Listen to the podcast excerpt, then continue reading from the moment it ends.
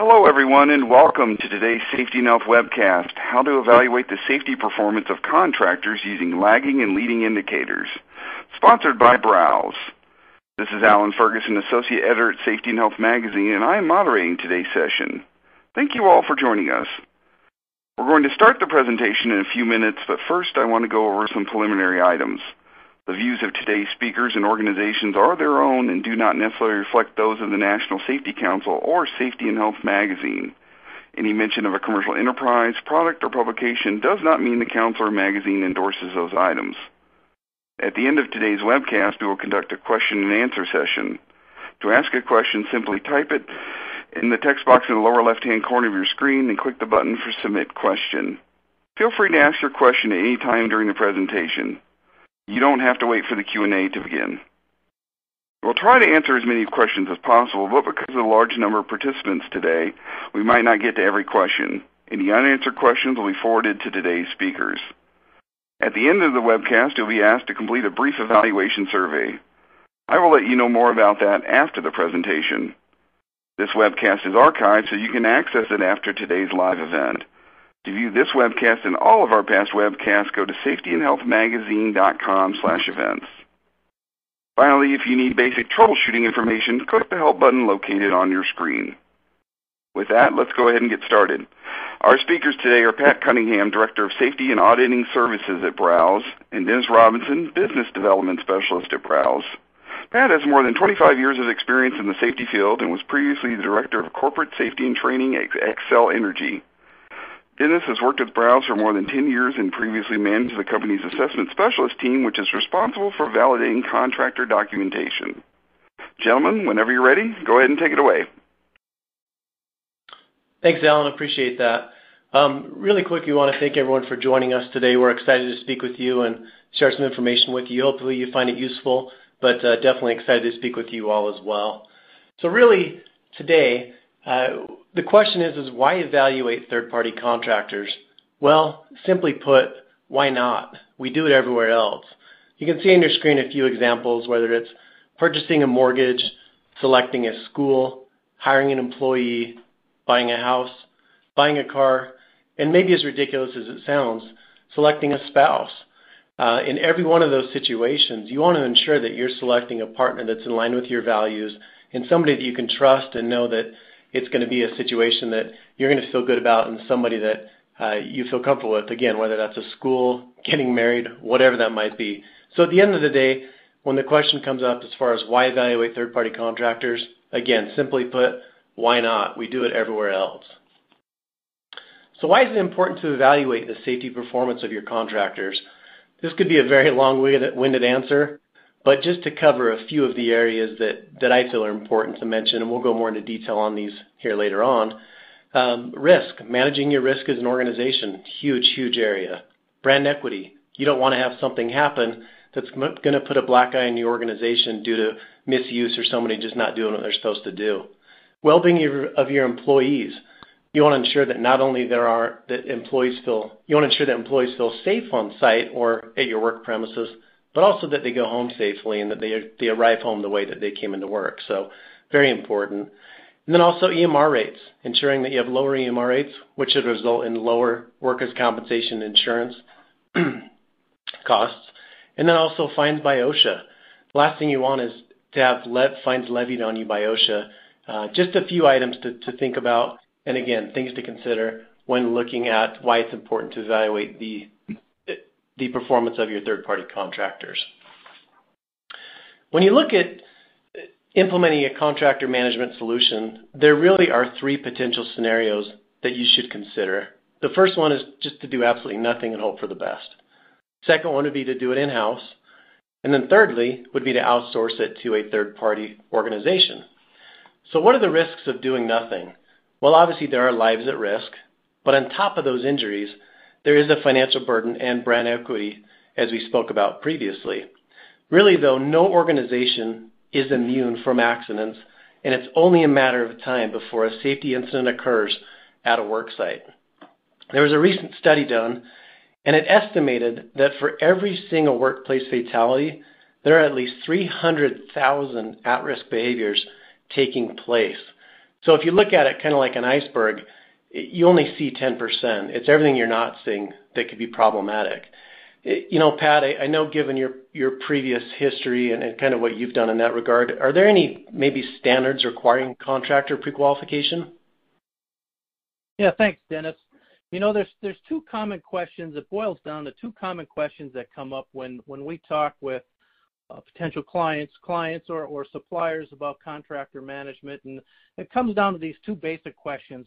Why do we evaluate contractors and and why do we collect so much data? And, and that that, that seems to be a common thread. And and uh, the basic answer here is that it's a it's a risk-based assessment. You you bring contractors in to help you provide uh, your your products and services to the market. They're a needed skill base and um, staffing support of your own uh, um, full-time employees. So they're needed in industry, but they do represent a risk. And and uh, you know, while there is no single source document coming from OSHA in regards to a regulatory standard to uh, evaluate contractors, there are examples. We don't have time today to go into it, but there's nine different OSHA standards and uh, documents outlining OSHA's desire and interest in host employers engaging contractors. From a risk-based standard uh, standpoint and a regulatory standpoint, uh, there is a need and demand and expectation that host employers uh, evaluate their contractors. And along with those lines, you know, we're also asked um, it's a common question, does it matter? Does it make a difference when we evaluate contractors, whether you Again, whether you're doing this with an in-house program on your own or if you're using a third-party provider, is it making sense? Does it does it uh, does it uh, make a difference? And we're proud to report here there was an independent study done on the BROWZ database. You know, this is something that we've qualified for quite a few years, and and not just BROWZ, but those in the industry. You know, we, we believe it makes a difference. And, and what we're happy to report today is that if we can quantify that. It does make a difference to to evaluate contractors, uh, looking at a structure for protocols uh, that each company might have and a retention process and and a platform really to or a palette to provide program vision. And, and so what this slide is showing you is that uh, within our database we can demonstrate independently that the total recordable rate of contractors in the BROWZ system versus the national average is 34% better than again industry average.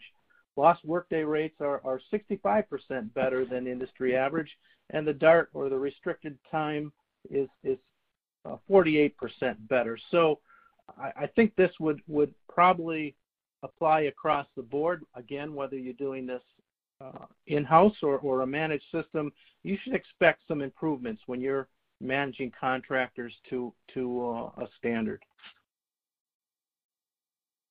This uh, second slide from the study also shows it addresses the question, okay, so they perform better, but is it lasting? Is it something that's sustainable? And what this slide is showing is that it compares the BROWZ database to the industry average, and and it shows that uh, BROWZ suppliers are outpacing industry average suppliers in terms of injury and illness rates. So the while the injury rates are are better, they're also exceeding the improvement averages over industry. So it does show that managing contractors doing a good job with this is is sustainable. So again, whether you're doing this in-house or, or a managed program, you can expect to get some uh, lasting improvements over uh, your current efforts. So, we're gonna be taking a look at, as the uh, webinar is titled, Leading and Lagging Indicators, and just kind of put a little preface around this.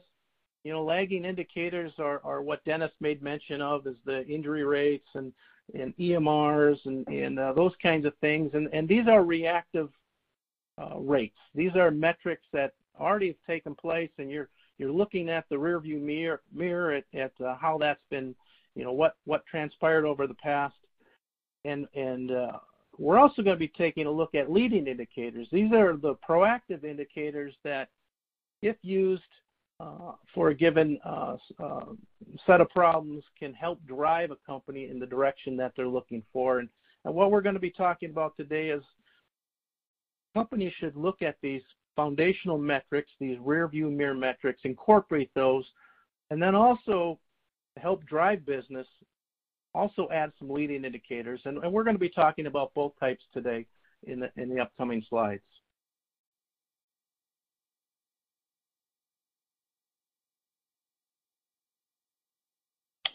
With my partner. Wonderful. Thanks, Pat. Got it. Appreciate that. So what we're going to do here is we've come up with a fictitious example of a scenario where essentially an organization has hired a company to perform a service for them done a review of their OSHA logs, and they appear to be a safe and qualified company. Unfortunately, they come on site, and then there's an accident.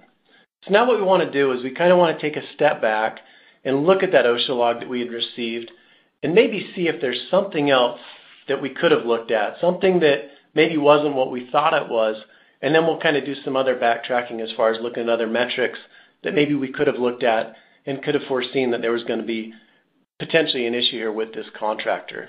So as you see on your screen, at initial glance, this OSHA log shows only one total recordable case. But when we look at those items, there should actually be one days away from work case as well as a job transfer restriction case. So it really takes that initial injury that looked like it was just a total, recordable case, and now we have two injuries that are both more severe than that one initially. Now the question is, what does that really truly mean? One injury to two injuries, is that negligible? What is that? Well, let's find out. Let's maybe take a look a little bit further and see what that really truly does mean and why that should maybe raise a red flag for you as an organization. so what I have up now is this is their OSHA 300A log. And what this is going to do is it doesn't give us any more metrics in terms of looking at the accidents themselves, but what it does tell us is it tells us the industry code that this contractor works in, also gives us the number of employees and number of work hours. Now, where this is important is it's very important in gauging what their safety ratings are, and then we can compare them to the industry that they work in to verify where they would fall in that regard. So let's go ahead and do that. Let's take a look at their industry averages, their averages, and then compare it to the industry that they work in. I don't know how many of you have ever looked at industry averages in terms of total recordable rate, lost workday rate, and so on, it can be a bit of a chore, but luckily we've already done that for, for this presentation. So in this situation, before we changed anything on the OSHA log, we just accepted it as being one injury.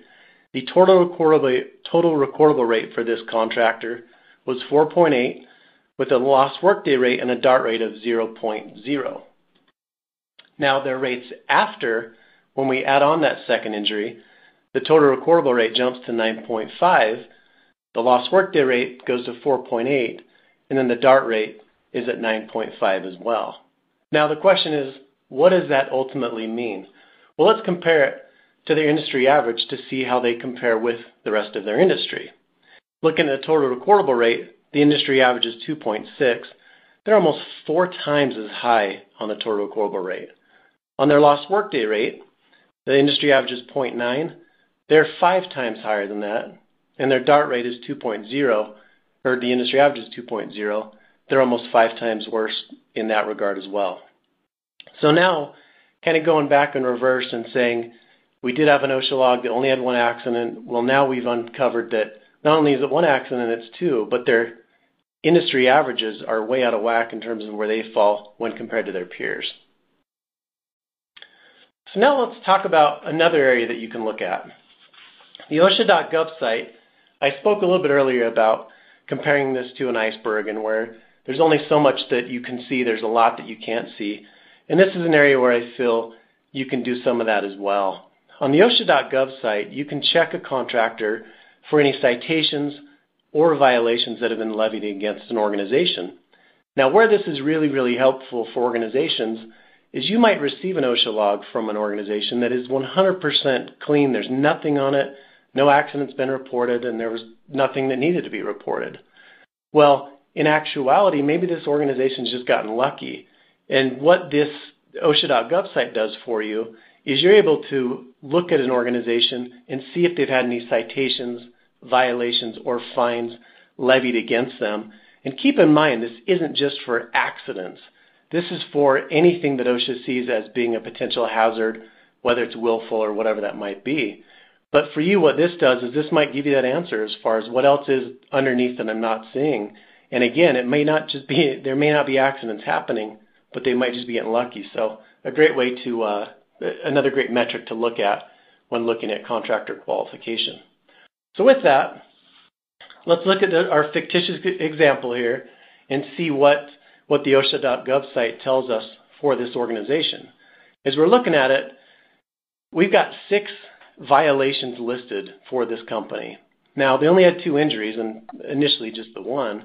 But as we're looking at it now, we've got six injuries listed for this or six violations, excuse me, listed for this organization. So again, another thing we've uncovered that raises that red flag to tell us this is maybe somebody that we wanna be careful working with.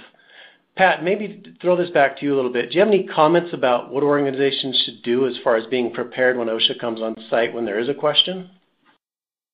Yeah, absolutely. And, and I'll step back just a second. Uh, regarding uh, the injury and illness metrics, I would say that um, a company, a host employer shouldn't assume that the information that they're receiving from their suppliers is uh, is accurate. I think as if you're doing an in-house system, I would I would recommend that that you do some spot checks of of uh, your suppliers to make sure that uh, the the math is adding up correctly. And um, I would have to say that as a whole, I don't believe that contractors are, are falsifying injury or illness rates. I think from my experience, what's taking place is that uh, their their expertise at at that is is probably not as good as as some other companies uh, if you're dealing with thousands of contractors. So a spot check would would be uh, helpful for that. So um, again, and if you're using a managed system, you could anticipate that that'll be done for all your suppliers. But in, in regards to OSHA coming on site, I can say from firsthand experience and uh, multiple times that uh, we have had in a previous job, we have had uh, OSHA come into our sites and based on, for this example, um, a contractor incident. And what they'll do is they'll meet with you, the host employer first. OSHA will come in, and they'll ask you information about the contractor. And they'll first ask, um, "How did you select this contractor?" And, and they'll wanna know.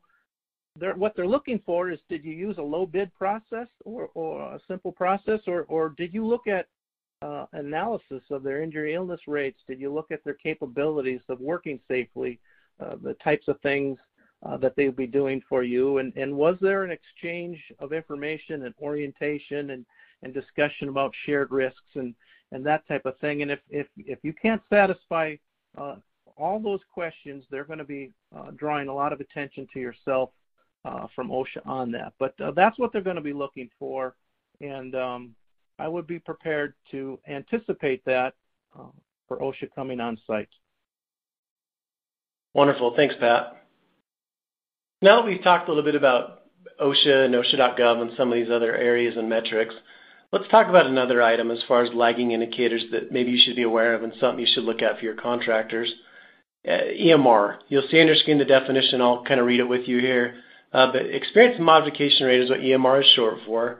And the definition is experience modifier or experience modification is a term used in the American insurance business, and more specifically in workers' compensation insurance. It is the adjustment of annual premium based on previous loss experience. So let's take a look at this organization's EMR document, and let's let's get an idea of where they're looking or where they're looking at and see if it's cause for concern. So here we have a quick view of their EMR form, and this shows that the company that we're viewing has an EMR of 1.57. Now, kinda like we talked about previously with the rates, it's just a number. What does that really truly mean? Pat, I'm gonna throw this back to you. Can you maybe maybe speak to what that 1.57 EMR means for this organization? Absolutely. And and uh, a lot of companies use EMR as, as one of their lagging indicators And again, these lagging indicators, uh, you shouldn't rely on one, but you should look at all of them and uh, you know, kind of trend how is supplier doing. And, and what specifically EMR will tell you is on the bottom right-hand corner there, you see a 1.57. And, and, and What that's comparing that particular company to is their industry average. So an industry average is 1.0. So if you have a contractor with 1.5 or greater, or in this case, 1.57, this is half again is is half again higher than what the industry average is. So as a as a host employer, I would look at this and and say that this particular contractor is having injury and illness losses um, significantly higher than anticipated industry averages. So this would be a cause for a red flag. And, and what you would do with this is in your conversations with that supplier, ask them about the nature of their industries. Have them explain to you uh, what was taking place that that that caused these uh, more expensive injuries. And and that's the kind of thing that you take with these lagging indicators, is that it's a sign for further discussion and uh, an explanation. Wonderful. Thanks, Pat. All right, So moving on. We've talked about health and safety items. We haven't mentioned insurance. Uh, that's another area that you can look at, supplier demographics, corporate social responsibility. But one area that I did wanna mention a little bit more in detail is financial stability of an organization. It's not an area that really gets a ton of attention, but it is something that's highly important that you look at when it comes to your contractors. We've partnered with Experian, and the good thing about Experian that we found is they don't just look at those big high-end contractors, they look at the little guys as well. And so it gives you a view into, are those contractors stable? Are they gonna show up to the job tomorrow? And better yet, if something does happen down the road, are they gonna be around? And kind of what I mean by that is we were speaking with a potential client, and as we were discussing this financial piece, they mentioned that, wow, this would have been great to know about because this is something that we had never looked at. But years ago, we had an HVAC unit that was installed on our property. Everything went great. There was no safety issues, nothing negative in that regard at all.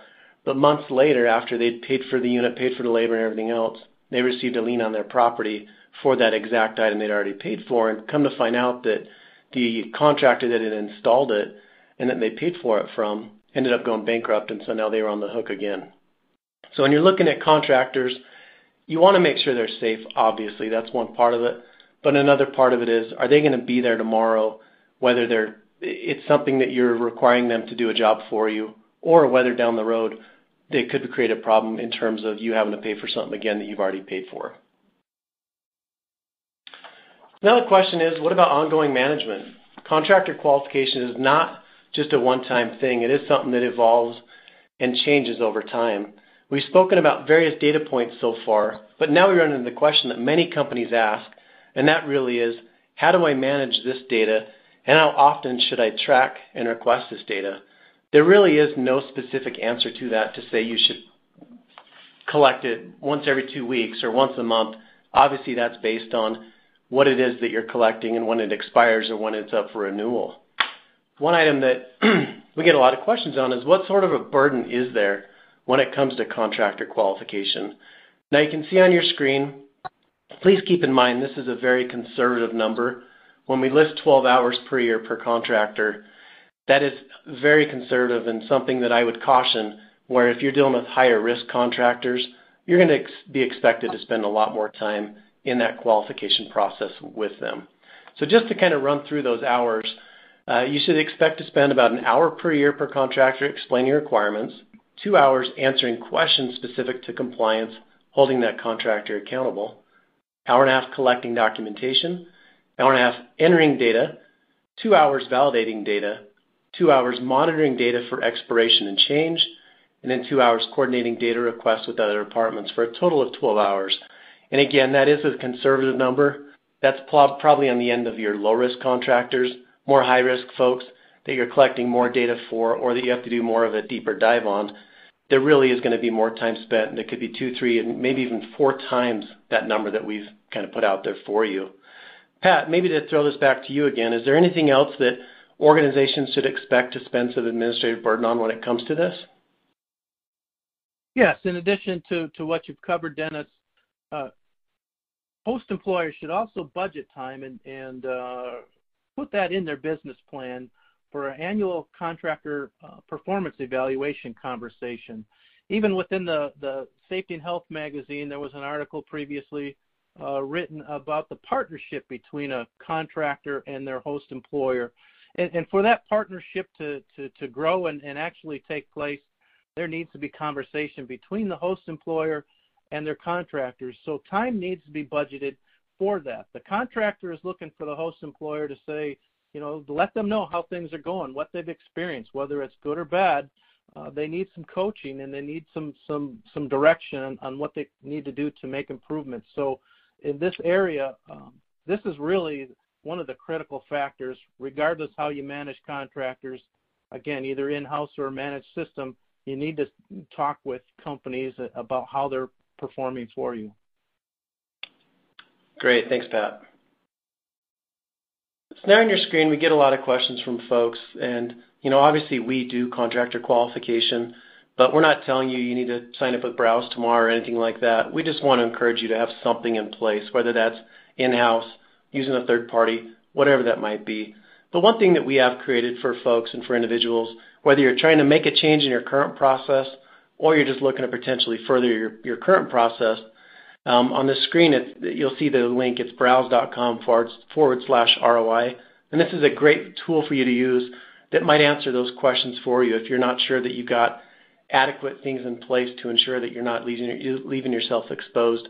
Maybe you're spending way more money than you need to on your current program, or maybe you're not spending enough. Maybe there's so many more items that you should look at. Either way, this tool's free. We welcome anybody to use it. Again, the link is just browz.com forward slash ROI. And this, hopefully, if some of you are wondering, you know, is this something I should look at? Are we doing the right thing? This might push you in the right direction and give you an answer to that question as well. Now the question becomes, how do I manage this data? Um, obviously, you could use filing cabinets, Excel spreadsheets, administrators, um, Access databases, whatever that might be. There are a lot of options that you can consider, and the question becomes, what is best for you? But really, it comes down to even more so, you've got to make sure you have something in place that allows you as an organization to be proactive, not have to always be reactive. We talk about leading and lagging indicators. Those lagging indicators are things that have already happened. You wanna make sure you can get out in front of it and be aware of things that might be of concern, um, going forward. Pat, kind of given your background, do you have any comments on the complexity of managing this data and maybe what should be considered in that regard? Yeah, absolutely. So da- data management is probably one of the biggest challenges for a host employer. You know, I working in a previous position, electric utility in eight states, you know, 24/7 operation. And and um, so we had we had metrics that protocols that that we collected for all contractors, and and we had all of these. We had we had uh, filing cabinets with information. We used spreadsheets. We had various administrators or project managers collecting information. And we have databases with uh, uh, you know, department-only access, that type of thing. And and so it was very difficult to collect all that information that we needed to make good decisions. Um and we find this is is pretty typical across uh, the board when we implement a new a new client.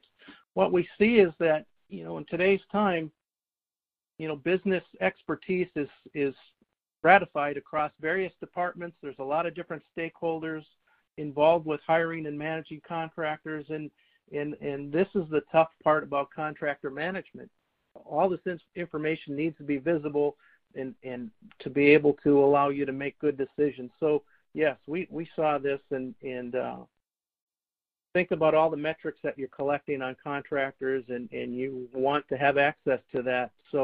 Uh, data management is uh, you'll need to spend some time thinking about how to best manage that uh, moving forward. Great. Thanks, Pat. So With all that being said, and as I mentioned before, we're not saying join BROWZ or whoever it might be, but we just wanna make you be aware of what else is out there and what things you should consider when looking at a platform that allows you to be proactive as an organization.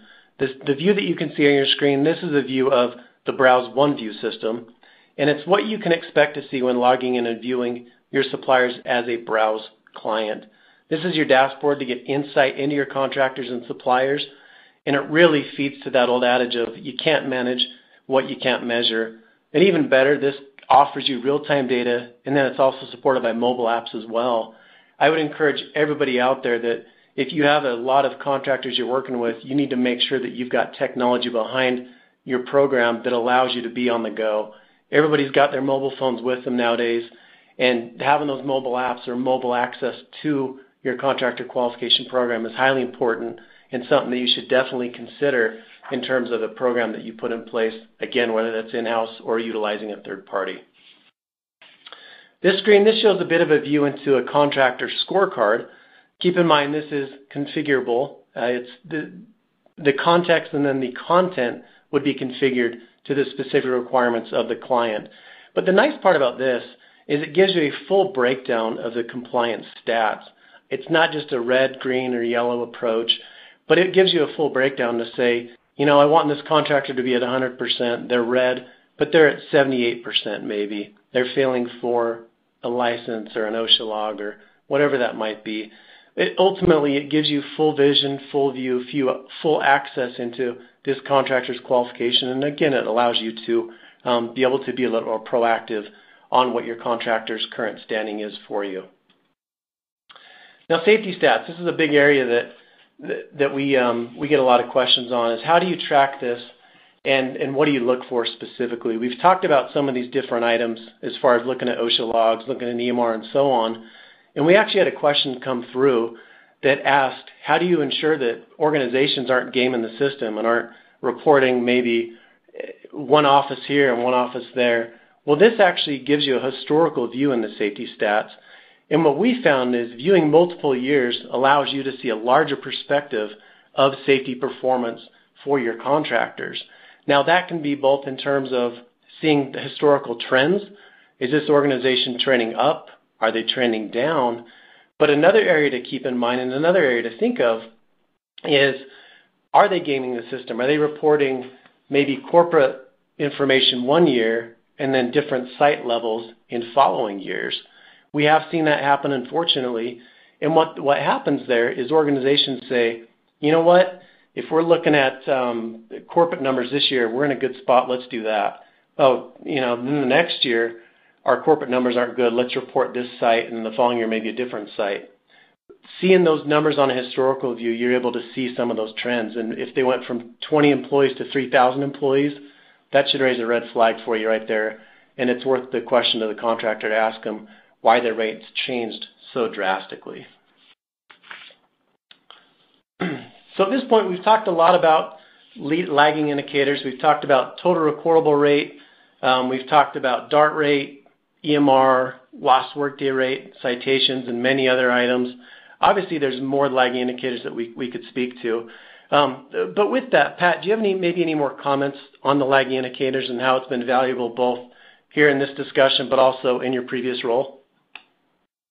Yep, absolutely, Dennis. You know, the uh, before we leave lagging indicators, um, what you I think they're significant. They're to be something that you're going to continue to collect and, and look at and evaluate in the future. Uh, these are kind of considered uh, baseball scores for contractor management. This is what uh, CEOs and, and business executives are going to be looking for. They're going to continue to look for uh, from you as a safety department. So um, what you want to do, and I think what, what Dennis did a good job of, of covering is that that um, you need to get the most out of these lagging indicators as possible, looking at history, industry comparisons, so you have a good picture, not relying on just one lagging indicator, but multiple, so you can see how companies are trending and, and um, where there may be some some some red flags in their business. So um, we're going to continue seeing lagging indicators, uh, even though you go to conferences and they're going to be talking about leading indicators. Uh, we're still going to collect lagging indicators for, the future to come. So um, these are good indicators of performance. So now we're going to shift to the to the leading indicators. Again, these are the proactive predictive metrics that companies can use uh, rather than just waiting for the, data set to, come at the end of the year or whenever you're collecting them and say, how did we do? What this, uh, what the leading indicators is, is uh, if you use those properly, they're saying, where do we want to go? And, and how are we doing? How are we doing uh, in, in the realm of how are we getting there? And uh, we'll talk about these, these leading indicators here and, and um, what they can do for you as a, as a company. And, and um, I, I think what we could say as an industry, as a safety industry, uh, what we need to do as a, a, safety group is we need to to press our companies to look at leading indicators as well. You know, um, and, and that's something that that we should do is is managing up in terms of um, identifying some leading indicators that might be specific to your your particular company, and and how you can help drive safety improvement even even faster than what you're currently going and and and get that socialized and and, and looked at when you're when you're looking at how how are we doing for contractor management one of the one of the first things that come to mind uh, for a leading indicator is uh, written safety programs and and um, we shouldn't assume as a host employer that your contractors have written safety programs. You you would make that assumption that if they're going to be involved with lockout tagout or hazard communication or any of these listed above here, that they have these written programs. And they may and and they may do a good job with it, and then again they may not. And and going back to when if OSHA comes on site and there's a contractor uh, incident involved, you know they're coming in with 20/20 hindsight. They they already know something negative uh, took place. So uh, they're going to be coming and say, well, all right, we, we had a lockout tagout incident. What uh, you know what what what can we look, find about that? So what you're going to be doing if if you're looking at uh, written programs is you you're really what you're finding out is do they have the ability to work safely in that particular area of of um, of safety? And looking at those critical programs uh, right there says that uh, you know that's a hazard that you're going to expect that contractor be involved with, and and and do the you know what did they have with a, a, a critical program, and so what we do at, at BROWZ for for these programs because it is important. Um, what we will do is we work with our clients and, and ask them what are the critical programs that their contractors involved with, with We'll, we'll come up, and this is something you could do uh, yourself as as an in-house program.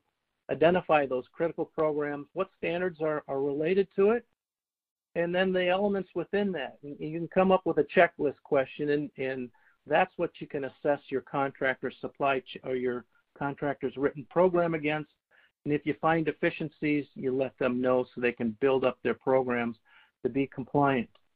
One of the things that we find um, kind of interesting is that we can expect about a 50% failure rate of, of supply chain companies against these critical programs. And again, it's it's uh, you're thinking about smaller companies. They may have limited safety staff. They may may or may not have a training department. They may not have an auditing department. You know, are they keeping up with regulations? Are they assessing how how how the training that employees are getting is it impactful when they're on the job, and and um, uh, a lot of times, more than half the times, that the answer to that is no. So uh, safety programs are are program auditing is an excellent uh, leading indicator to to use to get your contractors to the next step. So we've talked about compliance in terms of you know written safety programs. Let's I what what I, I feel a bit, bit more uh, more passionate about is uh, going beyond compliance.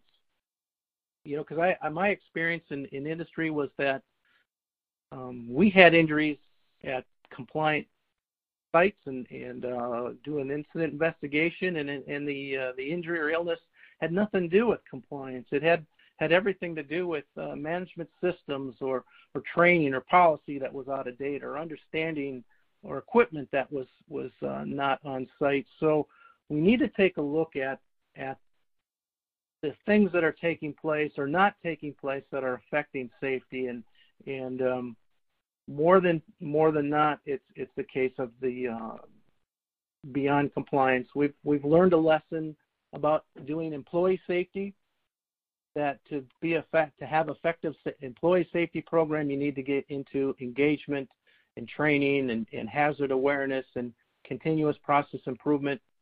Unfortunately, at this point in time with contractor management, what host employers have learned about employee safety hasn't transferred over to contractor management. So we're stuck into the compliance-only mode. And again, as a profession, a safety profession, we really need to do a paradigm shift in terms of utilizing what we know about employee safety and transferring that into contractor safety. And some of the, you know, the the phrases, catchphrases that you'll see in in conferences about moving the curve, invited participation, joint responsibility, journey to safety excellence. this is all These are all phrases to encourage companies to go beyond a compliance-only approach and really make significant and consistent improvement over your safety programs. Hey, Pat, just just really quickly, I wanted to ask, do you have an example where a compliance-only assessment maybe didn't tell the full story? Yeah. Uh, yes, I do. So we uh, were auditing uh, a supplier, a well-known client commissioned us to do two types of audit for this supplier. One was a compliance audit, and we were using federal standards, we were using state standards, and we were using two consensus standards. So this was a very granular audit that we were gonna audit this supplier on. And uh our host employer told us, you know, they had some issues with this contractor on site, that they had to remind them about safety practices more than once. So they had some doubts about this this supplier's safety program. We also agreed to do a non-compliance audit. We were gonna do a best assess a best assessment beyond compliance audit. We were we were going to look at how this contractor implemented their safety efforts and employee engagement. So we went ahead and uh, put this audit protocol together. And uh, to add a little pressure to this uh, audit, the uh, client came along with this with us during this audit.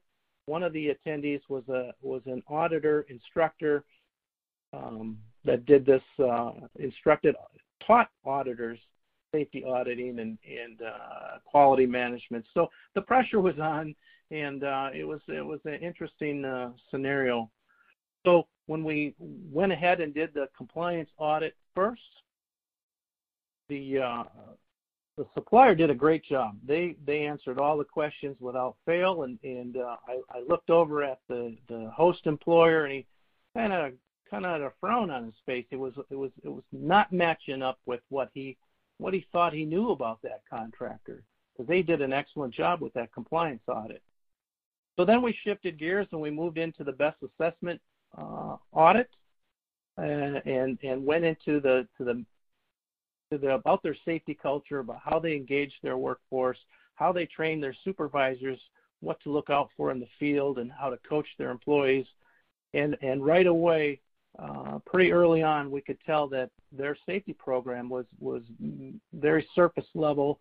They didn't engage their workforce. They didn't instruct their leaders in how to improve safety. And I looked back over at that uh, host employer, and then he had a little bit of a smile on his face. He he he wasn't very outgoing in terms of of trying to um, show his his uh, poker face. But he uh, he had a look on his face that said, "Okay, now this is matching up with what I thought I believed about that contractor." And and in my undergraduate days, I was a psychology major, and one of the things that we were told about was a phrase called cognitive dissonance. And that's where you believe you know something about something, you have some predetermined ideas, but you see something that's different than that, and it caused some confusion in your mind. And at that at that particular point, at one point in that audit, he was a little bit off balance. But then when that other half came, then he was reassured that what he knew or what he believed was accurate. So um, if we look at the moral of this story is if we look only at compliance, we're gonna be missing so much information. And as a safety profession, we know more about safety than than what we are delivering for contractor management. um, we really do need to go beyond that compliance-only approach to contractor management. So I've talked a lot about beyond compliance, and, and so I want to provide you with some insight into what we're recommending companies do for that. And what we're recommending is, is uh, you'll hear a phrase, management systems, and um, there's lots of organizations that have safety, man- safety and health management systems. There's the ANSI Z10, there's the ISO 45001, and OHSAS 18001, which is a UK uh, based standard. Uh, so these are all management systems for safety and health, and, and, and these are taking uh, the thought that excellence in safety has to go beyond compliance, and you really need to get into the culture and, and how of safety uh, and health improvement as opposed to just the what. And so, what we're recommending, uh, we're recommending the OSHA um, recommended practices for safety and health uh, programs. This was something that OSHA published uh, back in October of 2016, and it took from what they knew about safety, what they knew about their VPP and and experience and and uh, going to contractor and host employer sites and and so they really they what I, I I'll I'll give OSHA a lot of credit. You know, we we think about OSHA in terms of regulatory compliance, but what they put together in this recommended practices was the missing element. It was this was the how to do safety based on what they've seen in the field. So OSHA put together their seven core elements that you see here. They divided safety into seven core elements. ANSI and, and ISO and OHSAS, um, they've they've done they've come up with similar conclusions. You know, the verbiage is a little bit different. The the element numbers may be a little bit different, but it, it comes down to there's more than one organization that come up with the same conclusion on how to manage safety, and and it's, they're very similar. I'm I'm kind of a visual person. I I, uh, I like to think of things uh, from that standpoint. So uh, that little tree that you see off to the right there, that if you will, could be considered a, a safety and health management system. And and for the example here that uh, you need to look holistically at your safety program. So in terms of uh, element number five, education and training, you know that that could be that that limb of the tree. That component is the that safety and health, and and so the branches could be your lesson plans that you use for training your employees, and the smaller twigs or or um, after the branches could be the elements of your learning objectives uh, of your lesson plans and what you hope to accomplish. And then the leaves at the end of the tree could be your your records or, or training or your course course evaluations. And you can see that if you look at your safety and health system together um, they're painting a picture to, of, of this whole tree uh, of your safety and health system so that's a that's a way that uh, people are looking at safety and health today as is not these siloed uh, different programs, but uh, holistically is what are we doing in the area of safety and health? Kind of refining this a little bit further. So what we've done is, and this is something anybody can do, we've put together a safety and health management system assessment utilized, uh, you know, for that example that I, I just gave you. And, um, you know, the, the you know, if I asked you a question, you know, would you hire safer performing clients or contractors if you could? And uh, you know, the simple answer would be yes. Why wouldn't? You know, the the the question, the answer to that question is is uh, yes, I would, but that's where it, it typically stops because uh, a lot of uh, people don't know how to make it to the next step. You know, in, in terms of contractor management, and and some of it is resource based. They're they're limited uh, resources some might be a fear that they're going to be in some kind of a liability with OSHA for training contractors. And I can tell you what we've seen from, from OSHA is that they expect you to engage your contractors that joint responsibility. So um, today's time, you, you do need to engage contractors and, and let them know what you're seeing, and, and you need to provide them some mentoring. So um, using the framework of a management system and, and what we're again reminding uh, reminding you to that OSHA recommended practices is put together an assessment and, and, and what that assessment's going to do is going to be the ability of that company to work safely for you, the client.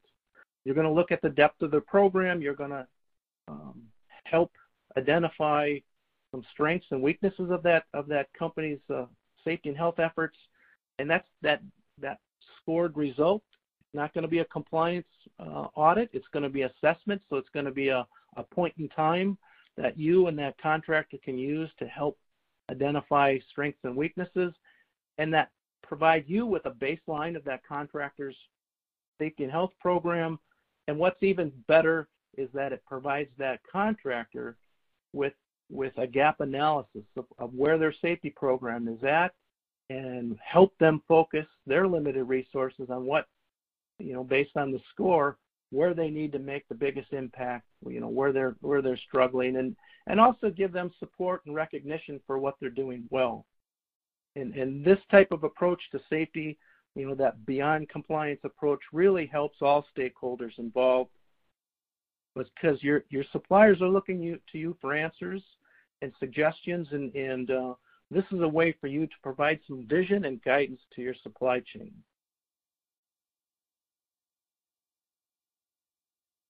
So this is what we've received from suppliers. You know, I was I've, I've done safety and auditing my whole career, and, and uh, internal and external, and, and very few times as an auditor you're going to get uh, receive thanks for your efforts.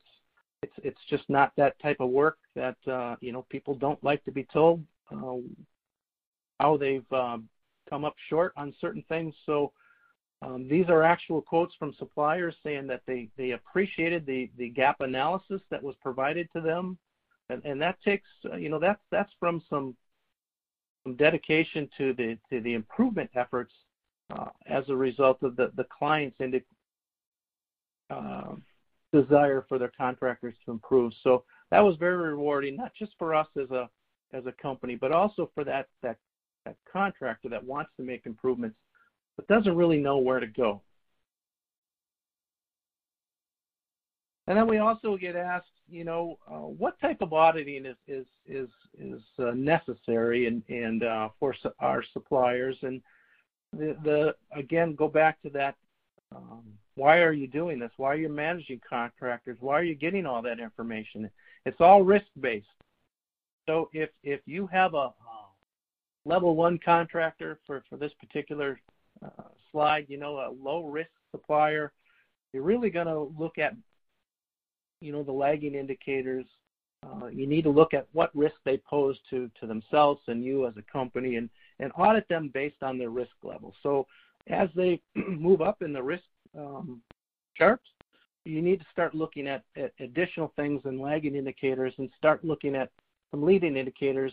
And I would recommend the, the written programs. You know, if they're going to be putting hands and fingers in in in, uh, machinery, uh, they're going to need to have a lockout tagout program, and you're going to need to know that they they have one and that it is compliant and and they have a good chance of working successfully. And and as that risk levels go up and and, and you have uh, frequent uh, use of this supplier and, and want to have them be part of your your uh, products and services and be part of your your uh, solution to to provide your products and services to the marketplace, I would recommend these specialty audits. I would recommend the management system assessment so you have a, a framework.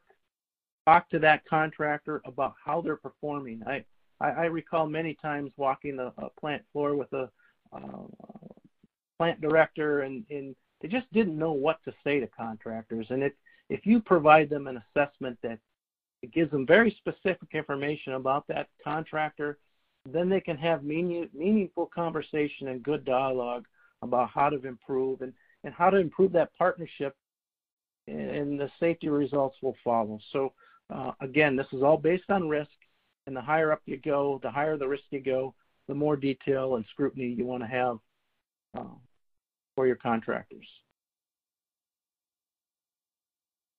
So I think that's all we have. Uh, we'll turn it back over to the moderator to address the Q&A from, uh, from, the, from the audience.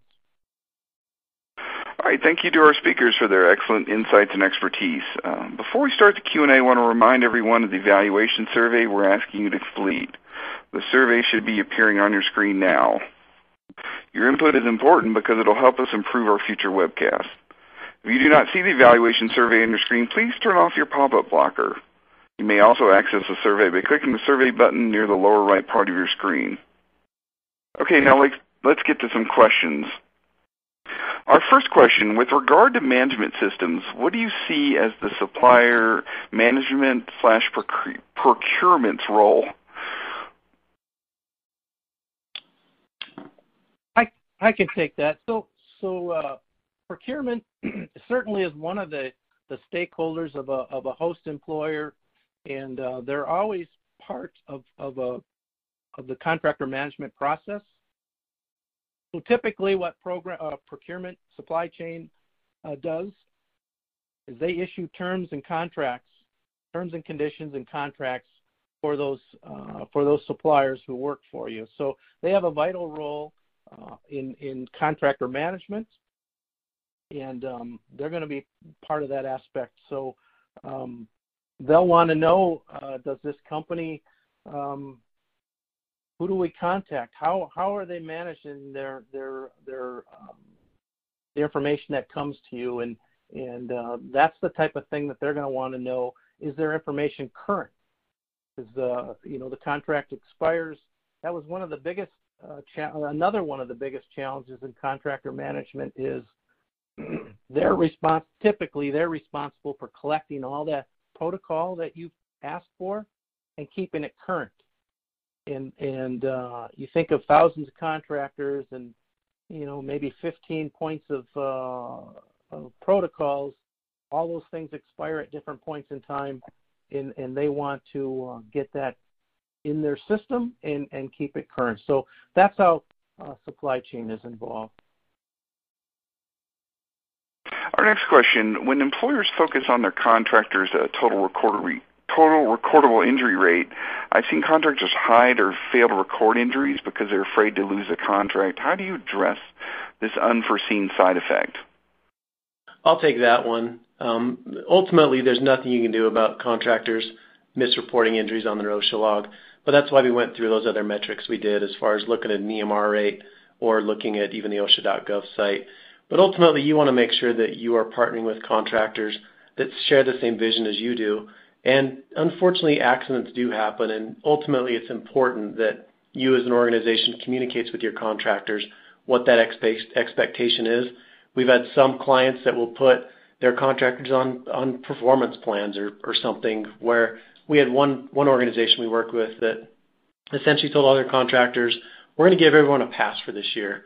and Even if you're red, we want you, since you are red, to put a plan in place and then let's revisit it in a year. And what that did was that really encouraged those contractors to not maybe dwell on what's happened, but to look at it moving forward and say, how do I fix what's happened?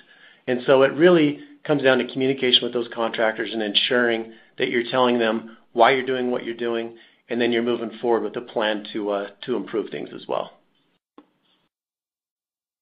Okay, our last question. Can you summarize leading indicators other than written programs? Yeah.